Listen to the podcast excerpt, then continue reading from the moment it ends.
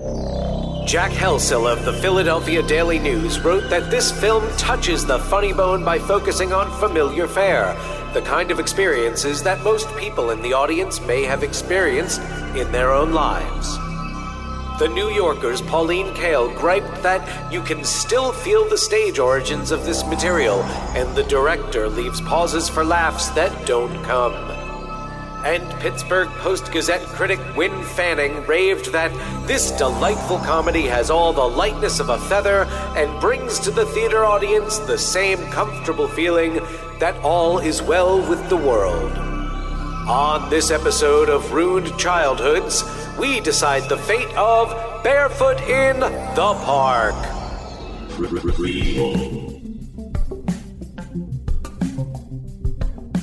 Sequel.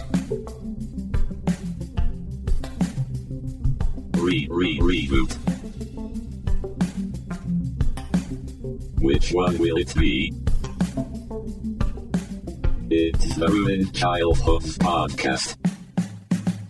Greetings, Starfighters! Welcome to Ruined Childhoods. I have been looking forward to saying that for several weeks now.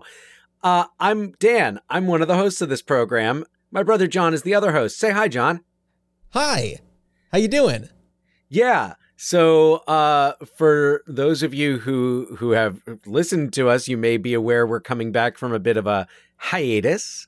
Yeah, uh, I think that it was a just kind of a a perfect storm of busyness going on on both of our ends, and uh, I know that I watched the movie of the episode long before uh, we even recorded the last episode. So I hope that I can uh, brush off the old memories and, uh, and be able to talk about it coherently. Uh, but that's we'll get there. We'll get there. Yeah. Yeah, I mean, yes, of course. We'll we'll get to that. We'll uh the, our today today's feature barefoot in the park. We will we will certainly get to that. Absolutely. Uh Yeah. we're of course in the in the middle of our kind of like unplanned Robert Redford Yeah. thing. Yeah. We're- we we a, don't a nice really spread of red. nice. Nice. Uh yeah, so and today we're going going back going back quite a ways uh in terms of Mr. Redford's career. Yeah, but So- before we do that, Oh, yes. Dan, you see any good movies lately? Jon, I'm so glad you asked because normally I, I my answer for this question is lame and it's like, oh, I caught 15 minutes of this. Or I Yeah. no, I watched like I watched the movie we're talking about and like LA Confidential for the 20th time. Mhm. Uh it, it's one of my few Kevin Spacey cheats. Uh oh, really? I have a couple of Kevin Spacey cheats uh because otherwise I I just look at him and I'm For uh, me, it's Baby Driver. Yeah. No. Yeah.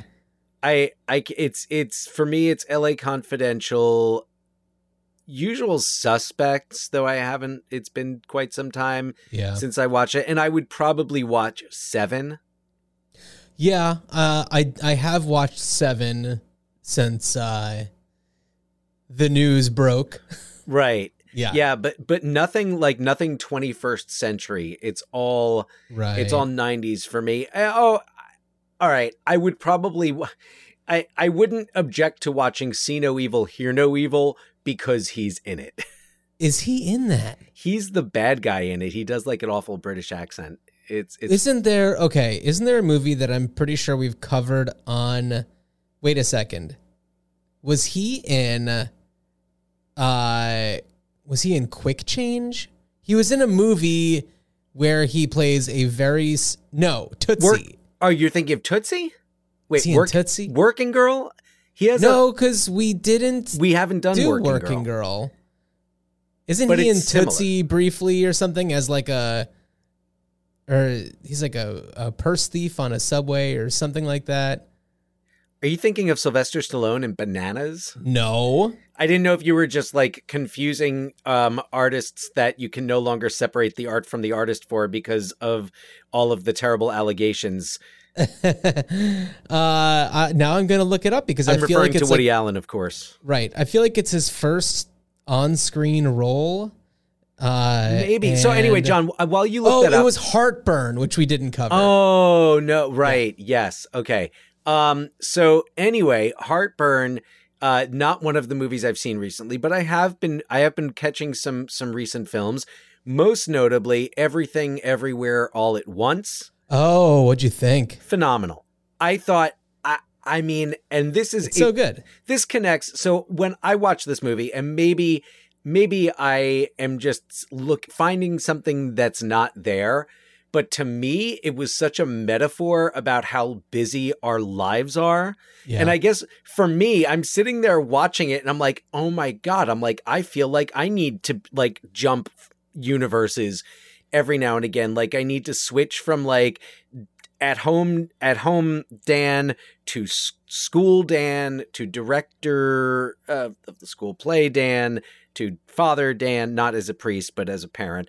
Um, and I I feel like I'm I I don't know I just I felt that movie very much and uh, on top of that i just thought it was like i thought it was a really cool way like if they were actually going for something like that to use this whole like multiverse thing that that we've got going on in so many different Well, yeah. I mean, I, you know, you are certainly not alone as being somebody who is impacted in big emotional ways by this movie. I mean, I feel like it's a, it's definitely a contender for Best Picture because it really has like created a giant ripple.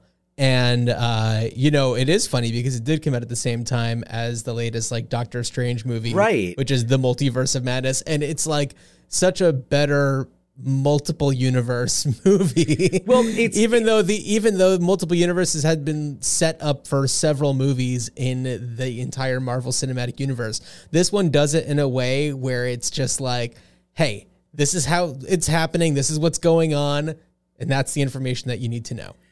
and I thought that as as I feel like the multiverse thing is kind of like it's a fun gimmick for comic book fans, and I think uh, in terms of Marvel, it was done to perfection in Spider-Man: No Way Home.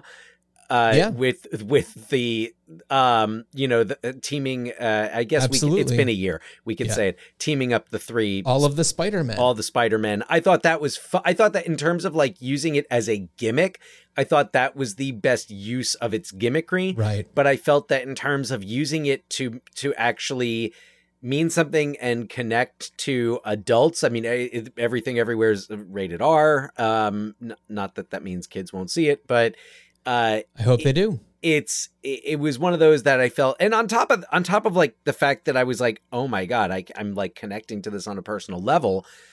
The performances are fantastic. So good. Michelle Yeoh, who I've loved since Crouching Tiger, Hidden Dragon, and She's that, that was the first time I I saw her. Uh, uh, Ke Huy Quan, of He's course. back, baby. Oh man, hold on to your potatoes. It's great. He's great. Stephanie Hsu, uh, who's in it, uh, is wonderful. James Hong pops up, James and Jamie Hong. and Jamie Lee freaking Curtis. Yeah.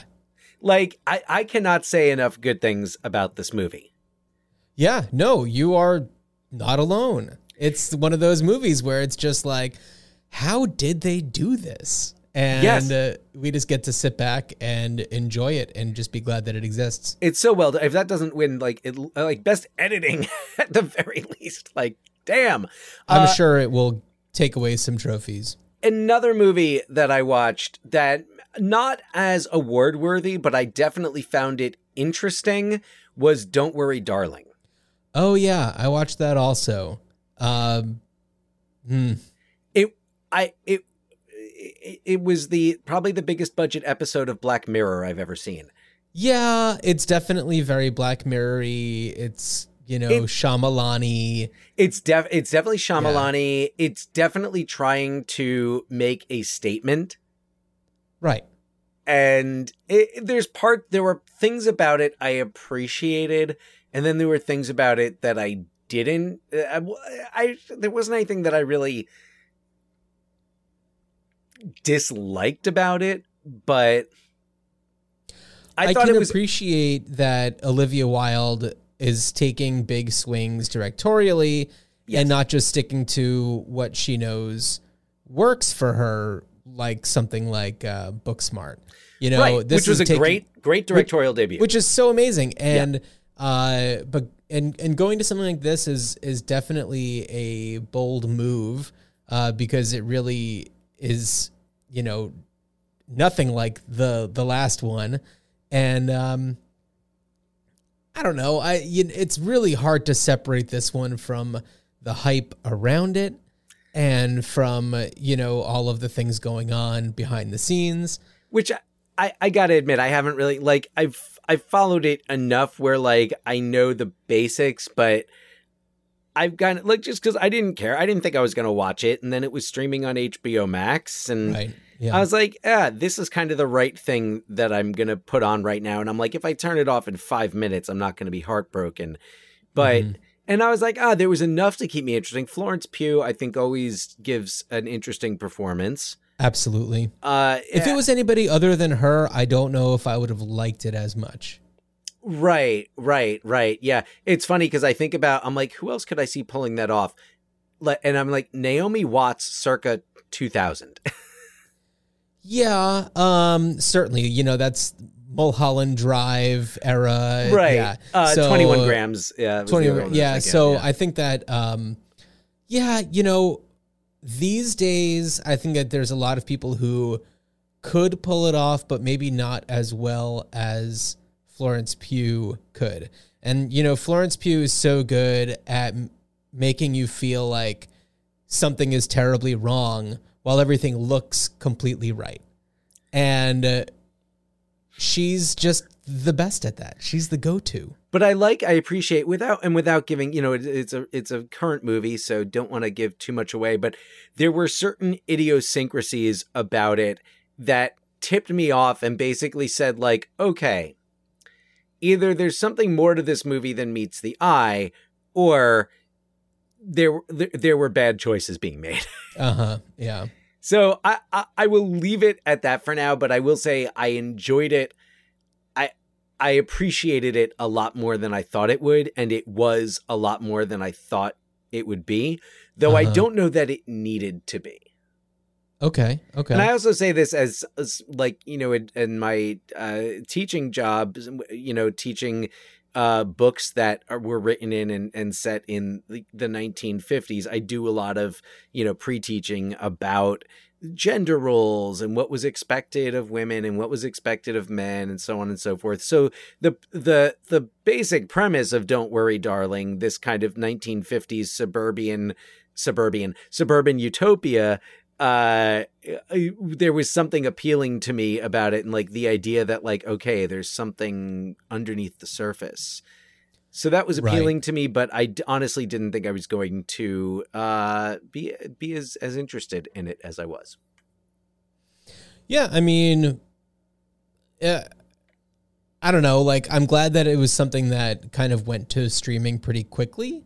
Uh, because it's one of those things where it's just like I'm not gonna pay for this, but I'm I'm curious. Uh, I like movies that take place in that era. Uh, I like something where there's uh, a mystique behind it. Yeah. And Florence Pugh is great. yes And so there is also like part of me that's like, if somebody like Florence Pugh signs on to do this movie, then I'm sure that the script is somewhat decent. Otherwise, you don't get a Pugh level actor involved.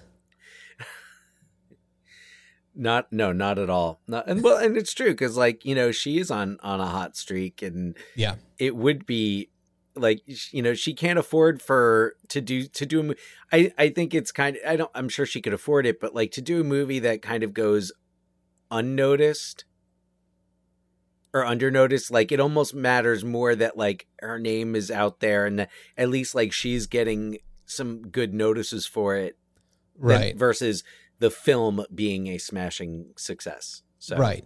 Yeah. I think she just had to know she was gonna look good coming out of it which yeah, of course. yeah, she does. Yeah. But she's great, and I think Olivia Wilde. I give a lot of uh, you know credit and respect to Olivia Wilde as a as a filmmaker. Sure. Yeah. Absolutely. Yeah, I mean, I'd call you know the, the Don't Worry, Darling. Definitely like hit or miss. Not not the overall uh you know greatness of of uh of Booksmart, but a a solid second feature. I think that it would have been better if it were somebody other than Harry Styles because I feel like that to me seemed more like stunt casting than an actual like thoughtful choice. yeah, Uh, it didn't need to be Harry Styles. it didn't need to be Harry Styles. I feel like that took away a little bit from it because if you look at the rest of the cast, you know, you have uh, Chris Pine and Nick Kroll, and uh, um, you know, there's just uh, incredible actors in it, and uh, to have somebody who's so mega famous for being not an actor, uh, it's just like, huh. there was something that I did I, I thought worked with his casting, and it's not to say that somebody else couldn't have been cast, but and it's I I don't again don't want to reveal uh too much about the film. It's something we can talk about independently. There was one an aspect of his casting uh that I thought was was done well. Okay. Not to say it had to be him, but something that casting someone like him worked for. All right. Well, So I will leave it at that. I Yeah. have not yet. So it broke my heart, but I had to start watching, of course, Weird, the Al Yankovic story. Whoa. I was, and I could not watch it. I, I was like, I am going to sit and I'm going to watch it in as thick a sitting as possible. So I, I've done it in thirds. I'm up to the, uh, the final, the final third, I think, or I might be closer to the end than that. I haven't really been keeping track. I've just been enjoying it. I've watched it twice so far, and it's so good. It is the only way. Dan, I thought that you picked up a candle just then. Oh, I yes. What are you no, drinking? uh, Well, I've decided it's a new diet I'm on. It's a wax diet. Um, it's a hot wax diet. It helps di- digestion. Um, uh, but yes, no, I'm drinking melted wax out of a out of a candle. Or could it be some seasonal eggnog? Oh, interesting. Yes. Interesting. I could have sworn that you were picking up a candle. Anyway, I'm sure I could find a scented candle that both looks and at least smells like this yeah. eggnog. So. So so anyway, um, I felt like it was the the best way to do a Weird Al biopic. Yes. by making it a parody of biopics and by just taking it way over the top, putting in like a little tiny dose of the truth, and then the rest of it just being absolute banana pants. And obviously uh absolute banana pants and and i mean again it's so hard to watch a parody of music biopics without uh the kind of specter of of walk hard but No, it, it stands on its own in a really amazing way. oh yes yes Yeah. yes no no no i'm i that's wh- what i was kind of saying is it's there was one part of it that i felt was too too close to the walk hard style. Okay. yeah and but other than that i thought from what i've seen so far at least like just brilliant. I love the the different twists and turns of it. Uh again that i don't want to talk about specifically but uh l- like love the lo- love the structure of it and yeah, Yeah. it was it was kind of the only way to do it like how do you like how do you make a a bio- biographical movie about Weird Al that is in the spirit of Weird Al. This And they is did it. how you do it. Yeah. Yes. Yes. So Yeah. I'm looking forward to to uh watching and like Daniel Radcliffe, Evan Rachel Wood, so so great both Yeah. of them and everybody else who's in it as well. There's uh okay, because these things take place in the beginning of the movie, all I will say is that what makes me really happy is that uh when you look at the performances from even the smaller characters, you know that everybody knows what they're doing. Yes. And I will uh, start off by talking about people in his early life, like the people that he goes to high school with, who convince him to come out to a party. And when it's revealed that it's a polka party, Yeah. and the commitment that everybody in that room has to it being not goofy, but like they're sincere about loving it, it works. And I just commend every actor who was in that room because it it was done perfectly. I loved it. brilliant brilliant. And Toby Huss as his father is so good. Ah, so so funny, yeah.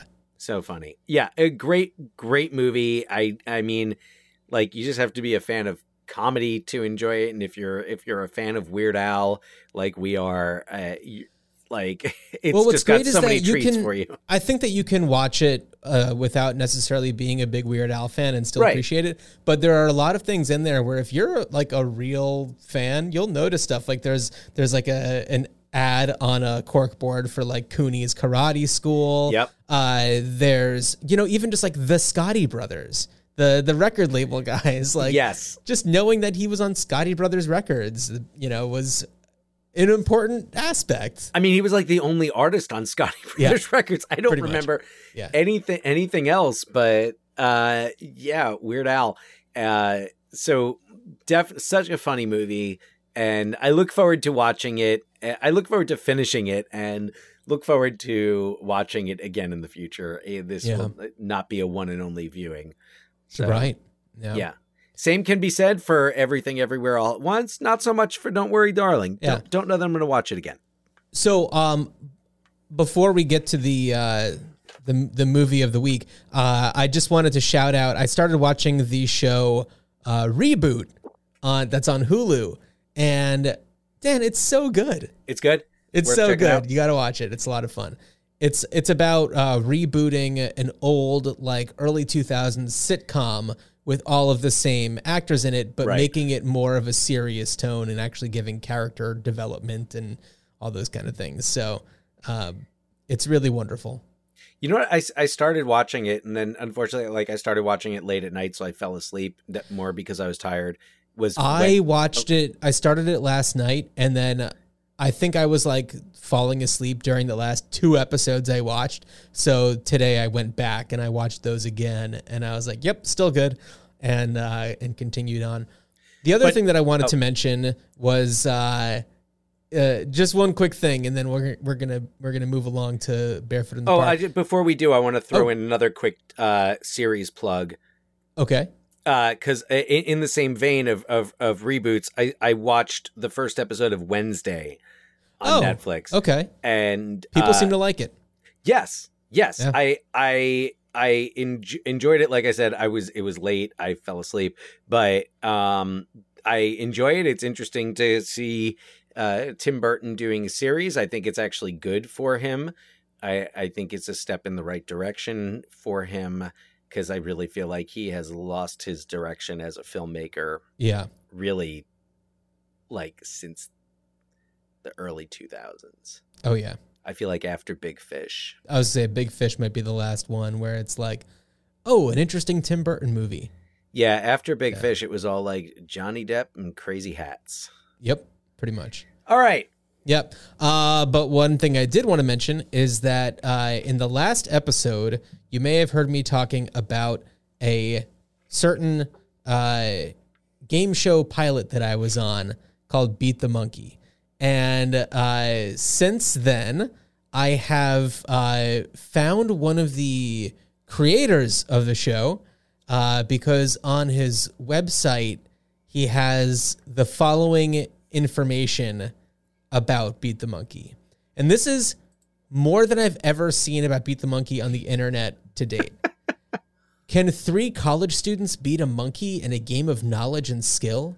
Beat the Monkey, an offbeat game show pilot hosted by J. Keith Van Straaten, was a finalist for a season order at G4. We lost out to the game show Hurl, which featured contestants vomiting on amusement park rides. So that gives me way more information than I had before about like the fate of that show that it was just passed over for something that was about people barfing on roller coasters. And so uh, that's pretty hilarious and that's an interesting thing. And then I got in touch with the guy, the the creator, and he sent me a link to watch a sizzle reel for the show. And it's not something I can share out, unfortunately, but wow, it's I yes, I did share it with Dan. Yes. More like a sizzle surreal. Oh, very good. Very good. Um, and so there were certain things about it that were different from the way that I remembered them. I remembered the other guy's name also being John, but I guess it was like Matt. And and that was very puzzling for me because I was like, why would I remember that so wrong? That felt like such an odd detail to then be wrong. And um, the woman's name was Camilla, who was the female contestant uh, who who was with us. But everything else was pretty much the same. You know, it was uh, it it was it was wild to see. You know, this many years later, pretty wild. Kind of nice confirmation that it actually happened. Oh, absolutely. Yeah. Yeah. So, uh, one thing that I wanted to do is note that early earlier in this episode I mentioned the movie Heartburn, uh, which I would love to cover on this show sometime. Uh, but Heartburn was directed by Mike Nichols, who directed the stage, uh, the the the play Barefoot in the Park in the uh, in the earlier '60s, and uh, what a lovely way to to bring us into uh, the film, the 1967 film. You know, coming off of a very successful Broadway run, Broadway run, a Neil Simon play directed by Mike Nichols to to wide acclaim.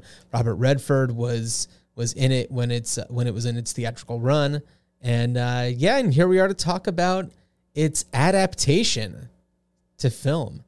Dan, was this your first time watching Barefoot in the Park? It sure was, Jon. Uh, it sure was my first time, though it felt very familiar. Uh, probably because I've seen Dharma and Greg. Uh, okay, yeah. Uh, Barefoot in the Park. Okay, yes. do, So, okay. Do you yeah, want to hear my uh, my my synopsis is two sentences long. Do the synopsis. There we go.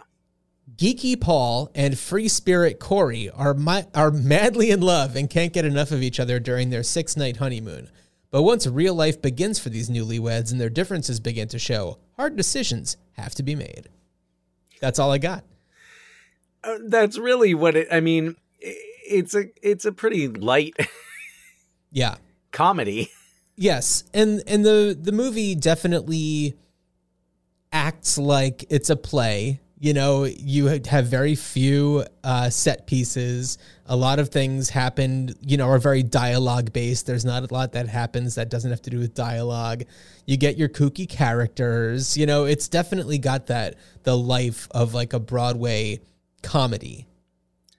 A Neil Simon A Neil Broadway- Simon. it, it, the same uh, it's the same rhythms uh, this the same type of like you know character juxtapositions and uh, like i feel like you know it's when you're when you've read a lot of neil simon watched a lot of neil simon and i i do really enjoy a lot of neil simon's work Yeah. but there's there's definitely uh, a rhythm and a certain and a very specific sense of humor to it.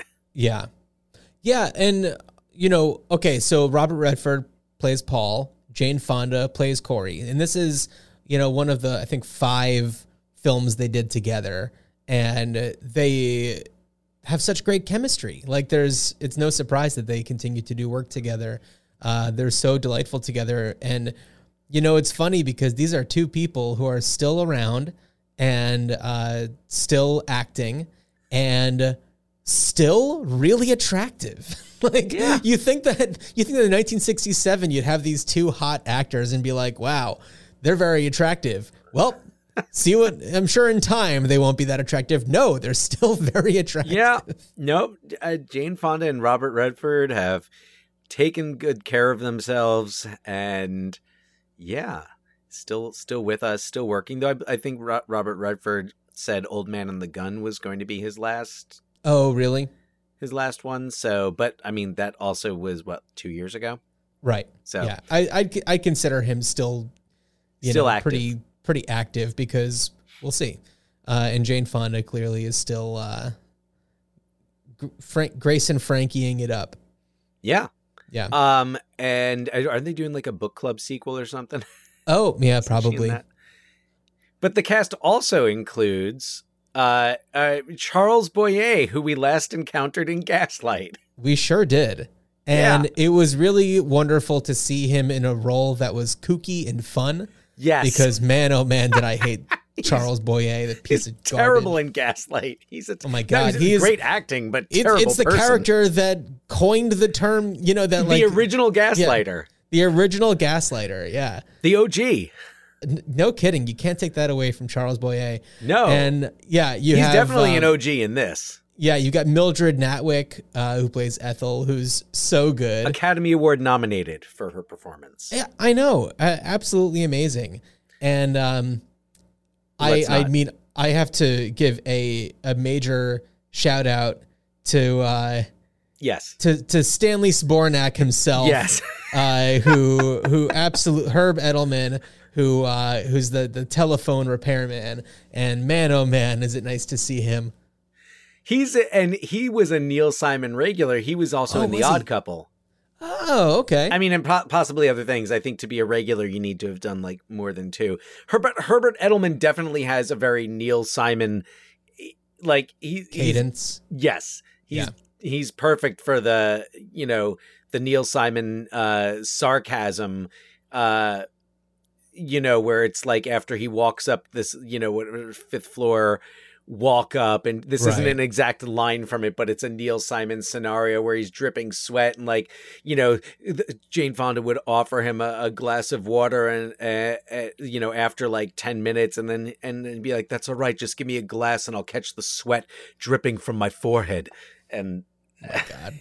That's a i mean that's a neil simon that's that's what you'd find and that's basically his his role You know, it's funny because now when I think Neil Simon, I picture, um, oh, uh, Nate Corddry, because he played him in Fosse Verdon. oh right Yeah. Yeah. So like I picture Nate Corddry as Neil Simon. um so yeah, you if you listened to us a, a year or so ago, we talked a lot about Fosse Verdon, that's for sure. yes yeah one, wonderful series Yeah. recommend So yeah, this this movie it was my first time seeing it as well. It's a lot of fun. Um, I I kind of just I enjoyed the pace of it. I enjoyed seeing the way that it was presented. Uh, you know, 1967. That's definitely a year where, or at least an era where, yes, you still have some of these movies that feel like this. I don't know. Um, I'm like xylophone playing in the background and antics and farcical stuff, you know, but you also certainly have a lot of more serious, intense movies going on. It's certainly a fraught time in the country, and uh, that's being reflected in the art. But you also have movies like this where it's just about a simple relationship where it's like, can these two wildly different people, you know, make it in their marriage? and what does that look like and you know it's just it's a simple story but it's really just you know it hinges on the performances because it's just so it's such a it's such a verbal piece Yeah, it it really does. The premise itself is, at least from a contemporary perspective, it, it's a bit shaky because I feel like you know, modern day, you're looking at these two people and and you're like, they seem to know very little about each other to be getting married. right Again, that's from a modern day perspective where it's where it's you know socially not just acceptable but expected to you know that you live with a partner before right. moving in together. Uh yeah no i mean this was a time when you know a lot of people were getting married after knowing each other for not that long. And uh, yeah i you know that certainly still happens these days but right. then it was more of the norm. And uh yeah so i don't think that you could really do something that takes place present day like this without addressing how quick it was and you know them not living together before or at least cohabitating a little bit in some way. And so uh yeah it's kind of a funky one there. Right right. Uh yeah and i i guess you know i i don't know uh, before we we get to the and uh before we get to the section uh of of the episode where we talk about what what we would potentially do to bring it back Right. I- I don't know that there's much more to say about the film it, it, itself. It, it's a pretty by. the, I mean, it was a huge hit. Um, played at Radio City Music Hall for like an unprecedented 12 weeks straight. Oh wow. Uh, back in in '67. And and by the way, when we're talking about the films of 1967, just to kind of illustrate, Jon, your your point about Yeah. the very different types of films coming out at that time, I'm looking at just like a list of uh, it's movies uh, top 50 films of 1967, and it's The Graduate, Bonnie and Clyde, Cool Hand Luke, Yeah. are up there. Uh, you Point Blank with Lee Marvin, uh, the producers, The Dirty Dozen. So you know, yeah, we're definitely at this moment in in American cinema where uh, you know filmmakers are taking bigger, taking big swings to go back to uh, Olivia Wilde. Yeah, well, it's kind of funny because you mentioned The Graduate, directed by Mike Nichols, Yes. who we've mentioned already before, uh, who was the one that brought this to Broadway. So, uh, you know, somebody like Mike Nichols is kind of going from doing this on Broadway to, you know, making these movies that have depth to them, that have meaning. And it isn't just set pieces for silly jokes. And, um, you know, it's it's a much more adult theme as well uh, in The Graduate. And, uh, you know, here, I don't know, you've got a pretty normal couple. Well, I mean, an abnormal, normal couple. Uh, and then you have like the zany neighbor and then the, you know, the the mother who just is is really there to create stakes and I don't know. Yeah, uh, stakes and and tension. Uh, you know, they- tension yes but it's it's not really tension that we typically are seeing because paul gets along with her really well and uh, the tension is really in the in the point where she's like maybe missing you know where she didn't get home Well- like, you know that's not really not really you know high stakes tension Right, right. No, but it's it's the the tension of you know the mother is is widowed, and Corie really wants her to to start dating again, and wants her to to you know get involved with somebody who turns out you know and turns out that you know with with the neighbor. Um, victor velasco Yes, yes. Uh, it's so that, that's but that's the amount of tension they have in this movie, or like just the tension between uh Paul being you know very well uptight, but also you know ambitious, hardworking lawyer, and uh and Corie being. I don't know, For lack of a nicer word, a kind of you know flibberty gibbet, uh, oh, Dan, you're terrible. Uh, I, I said I wouldn't use the F word, but here I go again. you know, I she's playing into the like the housewife role, but in in a way that makes sense for who she is as a person.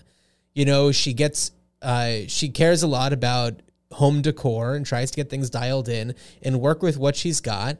And she doesn't let the inconveniences weigh her down, such as having to climb all the steps and all that kind of stuff. She's really looking at the bright side of things. You know, the bedroom is too small for a bed, even, but it's okay. They're going to make it work. They're going to figure it out. There's a hole in the skylight.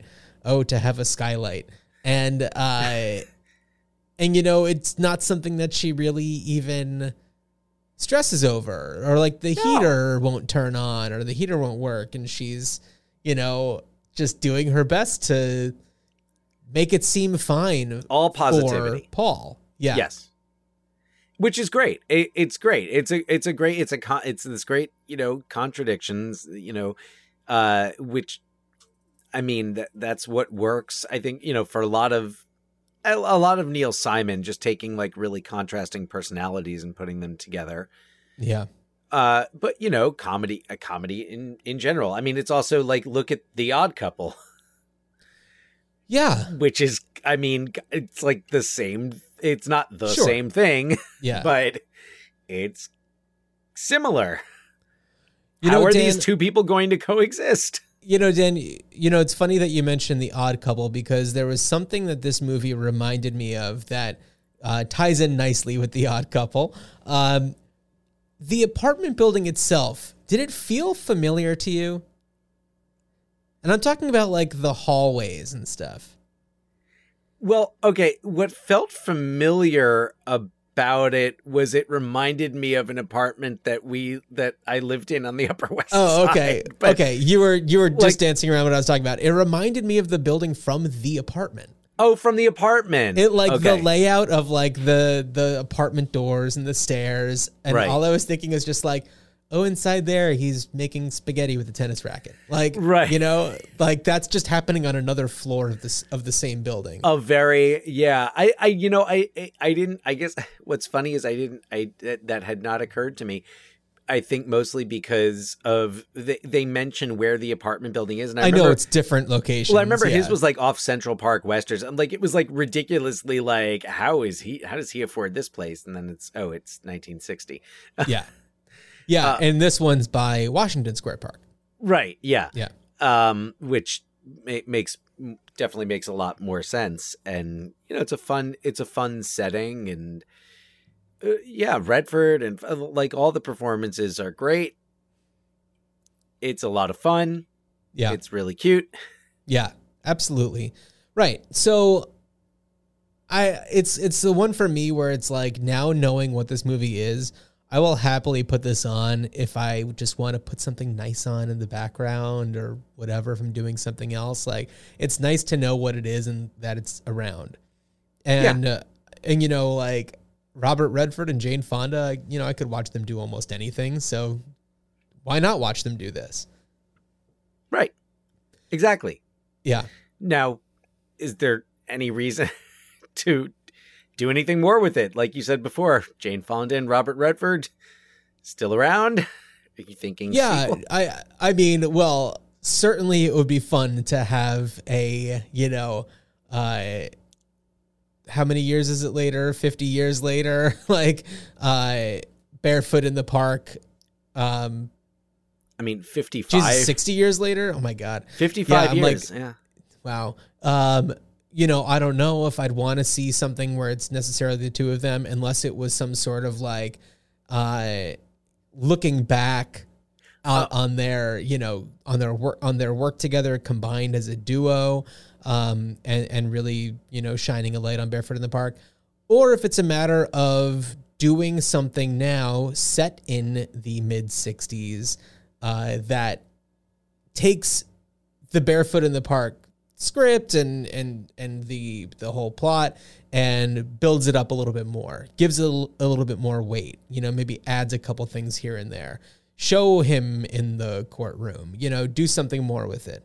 So i think that there's a, a possibility to remake this keeping it still set in the mid 60s and uh, finding ways to uh, i don't know enhance it using what you've got. Because I think that you know the the questions about you know from Jane Fonda about like is this marriage right?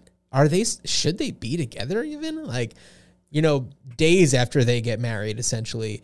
Uh I think that there's way more to look into it rather than her making you know last you know uh, in the moment decisions to, to to say something. So you know we don't see her we don't see any friends. It's just her mom. Like it would be great to be able to see other characters. And i feel like you know when we have movies now like and we've had that for a long time but like when harry met sally you know where it it goes into relationships in a much greater way you know maybe there is a pathway where this uh, the script can be just kind of beefed up a little bit to to give it a little bit I don't know make it feel a little bit more interesting.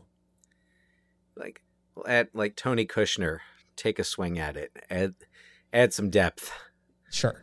uh, I he was like he's the most I I in trying to think of a of a name screenwriter uh and playwright who could like take this and actually do something. That was just the first name that popped into my head was Tony Kushner, and I, I at first I thought I was like, oh man, we should just have Jane Fonda and Robert Redford do a straight up remake of this, Okay. shot for shot, shot for shot remake. Have Redford and Fonda do the remake in the same roles, make no comment at all about the fact that they're both very Right. old. Yeah. And I don't know, have the mother played by like Anne Hathaway or something. And just like totally flip flopping around. That'd Um, be super funny. yeah, so I, Victor Velasco could be played by like Jacob Tremblay. I was gonna say Harry Styles, but then uh, No, I say No, go even younger. Go younger. go, go. Yeah, all right, Jacob Tremblay. It, it is definitely. Um, Gaten Matarazzo Oh no, no, no, no, no. Victor Velasco. No, I, I- yeah, get those Stranger Kids things and something there. Uh, yeah, I there's that. There's the idea, like like you mentioned, the whole kind of almost like existential questioning of of this marriage, like right afterwards, and it reminded me. It reminded me of of and, and I'm I'm gonna get a little personal here and and reveal something. Um, like I think it was the day after my son Simon was born last April. And I had so for those of you not in the know, um, have a daughter who's eight and a half, Chloe, and a son who's just about eight months, Simon.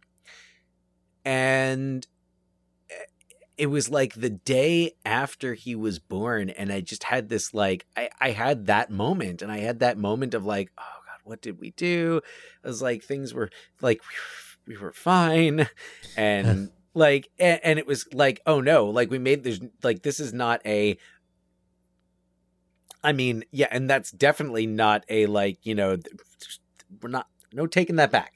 Um right. Oh yeah. yeah, and, and not that I wanted it was this was like maybe an an hour long like thing where I was just like, oh my god, um, but just the idea of of that and uh, maybe going in a more just a not just taking the Neil Simon script and adding some stuff that I imagine in in your vision where you know a, another screenwriter uh, supplements is it is it keeping the same like cadences is it keeping the same I think so. humor yeah, Yeah. so I mean I'm thinking like what if it didn't Okay.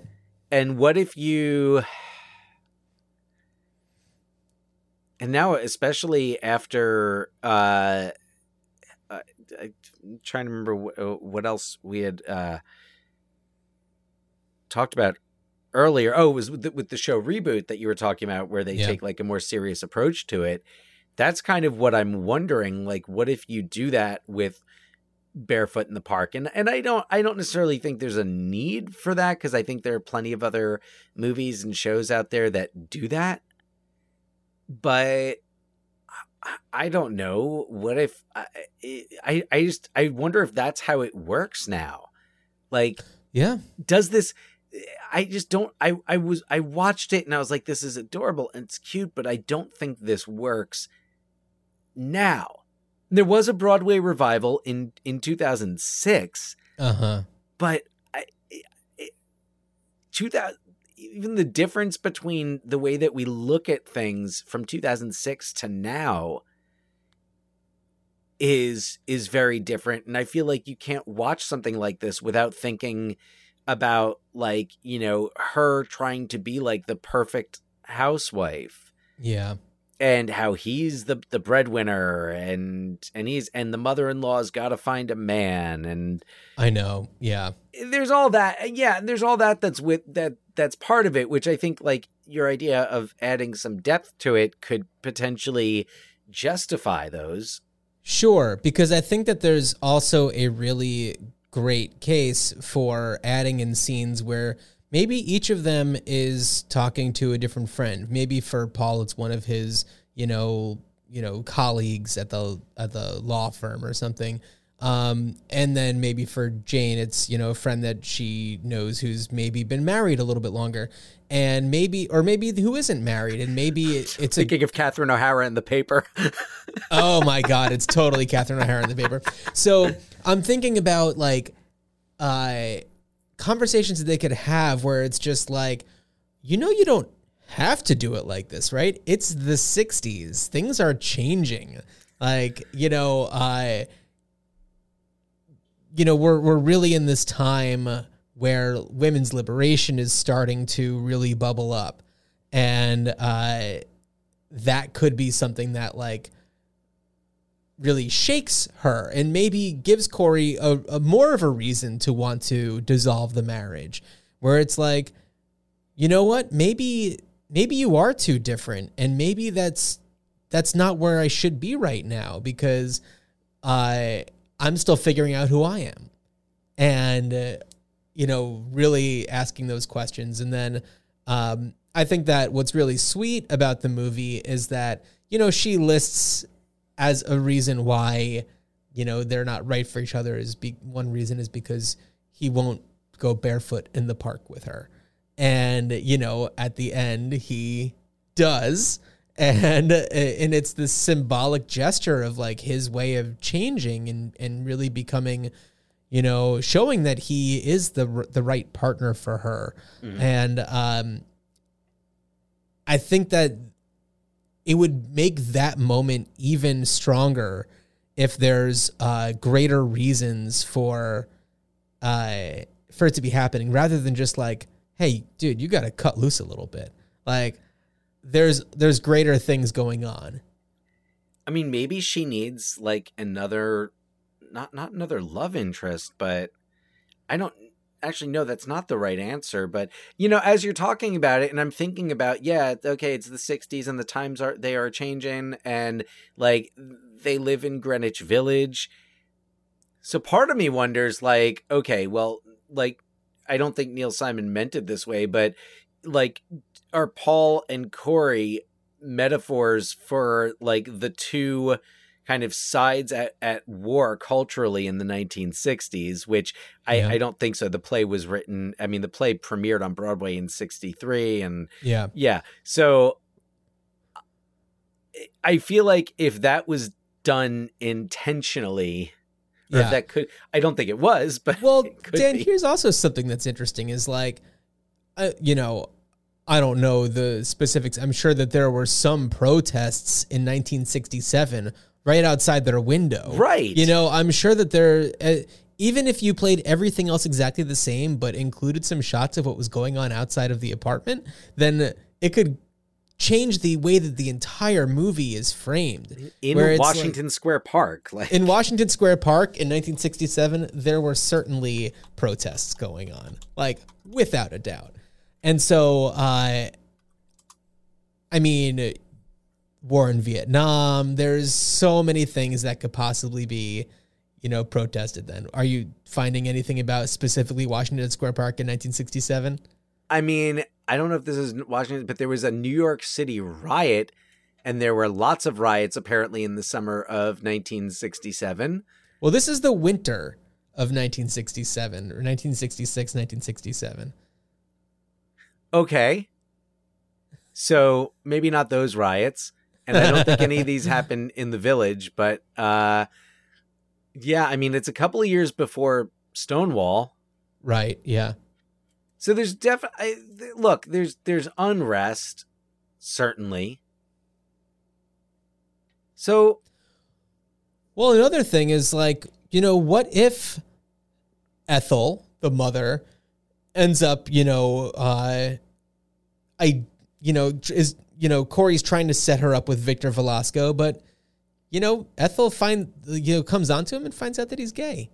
And, you know, there's a, there's a, a joke. It's a joke. It's a comment that's played for comedy about how there's a same-sex couple living in the building Right. and it's played to be as kind of like a check out the wackos in one C kind of a thing.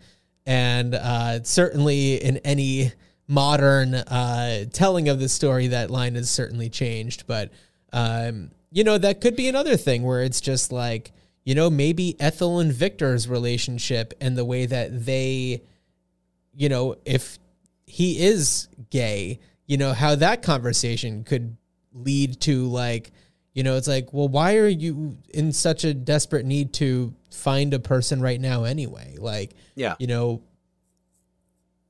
who, like, what are you about? Like, what is Ethel about? Yeah. I mean, getting into the whole, like, you know, how long has she been married? Right. Uh, Which is, uh, and uh, it, it connects actually to uh, well, the play that I recently directed uh, because it's called, uh, originally called The Curious Savage. And it's about a character named Ethel P. Savage who her husband dies after they've been married. She marries, she said she married him when she was 16. And uh so she's like married to him for I don't know a good like 40 to 50 years and then uh after he dies she she kind of just like she takes a lot of the money that because he was very wealthy their family was very wealthy and she uses it to make people happy and it's this whole kindness fund and she's very much about being independent and doing what the whole premise is that her uh three kids who are actually her stepchildren um Right. like have her committed so that they can get control of the estate before they learn that she's already sold everything off Gotcha. anyway it it makes me think of that because it makes me think of like the she has a moment where she's like look while i was married i did everything for my husband and i lived i took care of him and i enjoyed it and that was what i wanted to do but now i want to do other things Yeah. and see the world so having victor be the one to say like you you were with someone for all this time you know what's the what's the pressure what's the rush Right. Yeah.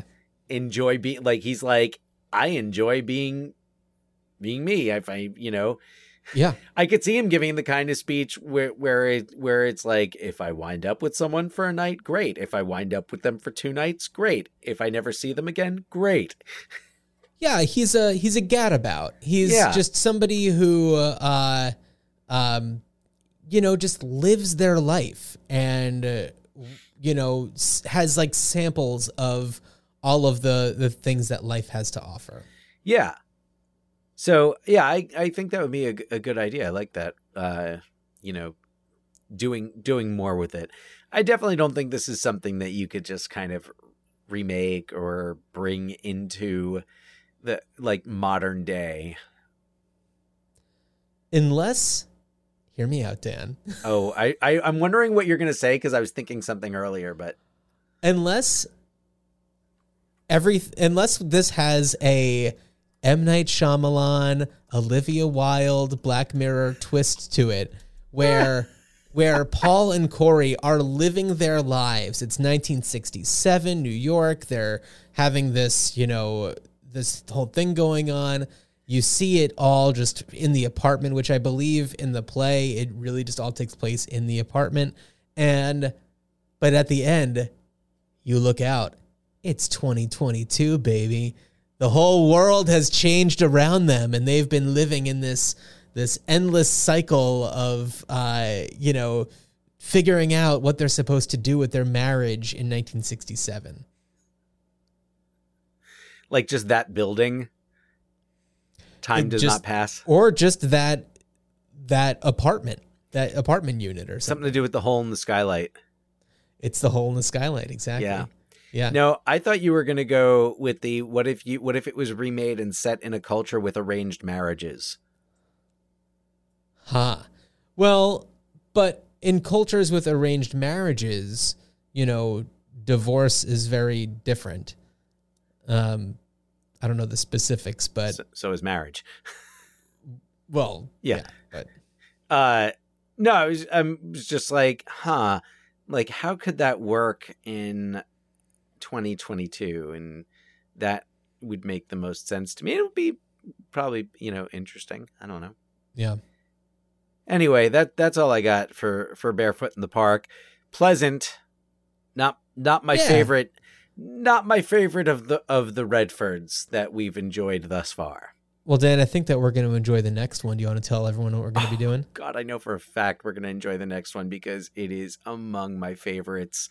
It is, and it's the 30th anniversary uh, that we just passed this past September of 1992's Sneakers, Yeah. directed by Phil Alden Robinson, uh, starring, of course, Mr. Robert Redford, Sidney Poitier, Mary McDonnell, River Dan Phoenix, Aykroyd. Dan Aykroyd, David Strathairn, Ben Kingsley, Timothy Busfield. Who am I missing? Timothy Busfield, my my favorite uh, George Glass name. Yeah. the actual real Timothy Busfield of 30 something. Uh, yeah, Timothy Busfield's come up on this podcast so many times recently in the past like three episodes. And I don't know that we've ever before covered anything that he's been in. This might be the no, first one. because uh, Oh, Revenge of the Nerds.